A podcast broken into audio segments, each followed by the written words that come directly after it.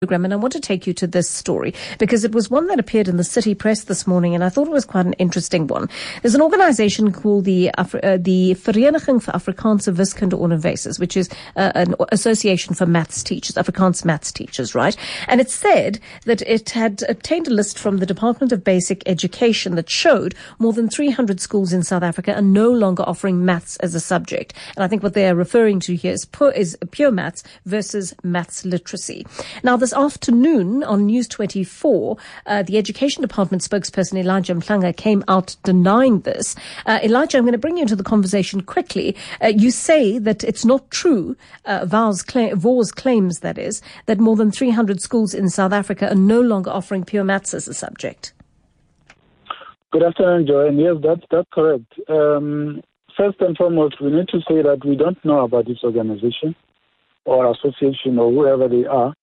But the articles that we wrote about what you're saying does indicate that they don't have any independent statistics of their own because they are referring to us having disclosed that information about the 300 schools. Uh, what I can say is that they are quoting statistics of 2004 because that's when we did work around maths. Remember, the minister had established a maths uh, science and technology task team to do research looking into all issues affecting maths and its performance in the education system. Right. So, So- are you saying that number 300 refers to the year 2004? The- 2014. Or 2014? that's what I- 2014. Yes, and and since then we've done a lot of work. We've partnered Yeah. with many organizations uh, such as Teach SA, CASME, and the Maths Foundation, and a whole host of other organizations, including the NECT, who have helped us to make sure that maths is uh, given the status that it requires. And the other thing that's wrong with what they are saying is that they are saying is because uh, learners are not interested or they are not coping. That's not the reason. The reason was the shortage of teachers that are teaching maths. We even conducted an audit to see how many teachers out of the 410,000 teachers that we have, how many teachers are teaching maths and whether they were teaching the right subject. All right. So, where they are working. okay. So, so let me Yeah, le- break this down for me, please, Elijah, so it doesn't get confusing. Um, how many how many schools currently in South Africa are not offering pure maths as an as a subject? Well, I, I, I don't have the statistics right now with me. In fact, uh, uh, we we are putting a statement together so that we'll give a a a, um, a a statement on that. Uh, we have, in fact, last year we had six thousand four hundred and forty-four, and then in 2019 we had six thousand four hundred and ninety-five schools that were offering math. So O- uh, Out of how many schools in the country? now remember we've got about six thousand high schools out of twenty-five thousand schools. All right. So, so that's the other problem with what they are saying. They are not saying which which is primary schools and which is high school. So it's very difficult to deal with that type of that type of information from third parties who claim what is who claim to know what's happening in the system without checking with us what the All latest right. figures are. But but but it's a bit difficult because you don't actually know what the latest figures are yourself, do you? No, but I just told you now that between 2018 and 2019, there's 49 schools that stopped offering mathematics. And uh, why they stopped is for two reasons. One is because the other schools dropped mathematics. They are offering technical mathematics, which was since introduced. And the other reason is that some of those schools were closed. And there's a difference between technical mathematics and, and maths literacy, is there? Yes, yes, there's Okay. a difference, yes. And by the way, the introduction of technical maths is a welcome development which we did with confidence, knowing that the number of teachers that are equipped with the right skills to teach mathematics had increased. We, have recruited, we have partnered with the higher education department to make sure that we track the production of teachers who are uh, qualified in teaching mathematics. So since the, the, that task team was put in place and brought a report to the minister, its recommendations were implemented. That's how we've made these improvements, improvements now. And that's the reason why we even introduced technical sciences, because we're confident that we are making progress in having the number of teachers that are appropriately trained and qualified to teach mathematics. All right, Elijah, I'm going to leave it there. Thank you very much. I'm going to work with that figure of, of 49 schools and bring into the conversation the head of the Department of Curriculum Studies in the Education Faculty at Stellenbosch, Professor Michael le Cordeur, who's also quoted in the City Press article. Uh, Prof, good evening to you. A, a dispute there from Elijah Mhlanga from the Education Department that uh, there are so many schools that are not doing maths. Uh, in your view, is there a significant number of schools is, or significant significant enough number of schools not doing maths for us to be concerned about it? Uh, there are, uh, and, and, I want to give uh, recognition to Elijah, the spokesman of the department. Uh, I also read the article. I also saw that if the Vereniging of Afrikaans teachers saying that there are 300 schools not doing maths. Uh, I think we must be very careful when we make such statements. In my own research, I have come across schools who do not offer, and now I'm going to be very specific, do not yes. offer pure mathematics right. in the FET phase. That means in the grade 10, 11, and 12. Right. However, those schools will then offer mathematical literacy, which is a subject not on the same level as pure maths.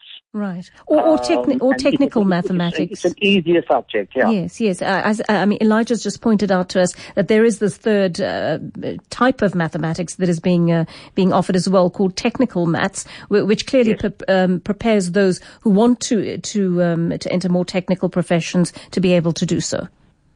That is quite correct, and, and technical mathematics is also a very difficult subject, mm-hmm. and it and it does require uh, highly skilled teachers, and not, and we do not have enough of those teachers. But I'm sure that the department is moving towards that particular direction. What I have come across in my own research is there are schools who are not offering pure maths in grade 10, 11, and 12. In other words, you will have matrics who, who will pass matric without pure mathematics, and it is that mathematics that will enable them to go and study for a bachelor's degree or uh, to go and study for, uh, uh, for in medicine and science. It is that uh, uh, mathematics that, that will enable them to study all the major uh, courses and subjects that we, in these days, in 2020, would love our children to go and study so that they can become part of the South African economy after their studies. Right. So yes, that number has dropped. We cannot deny that.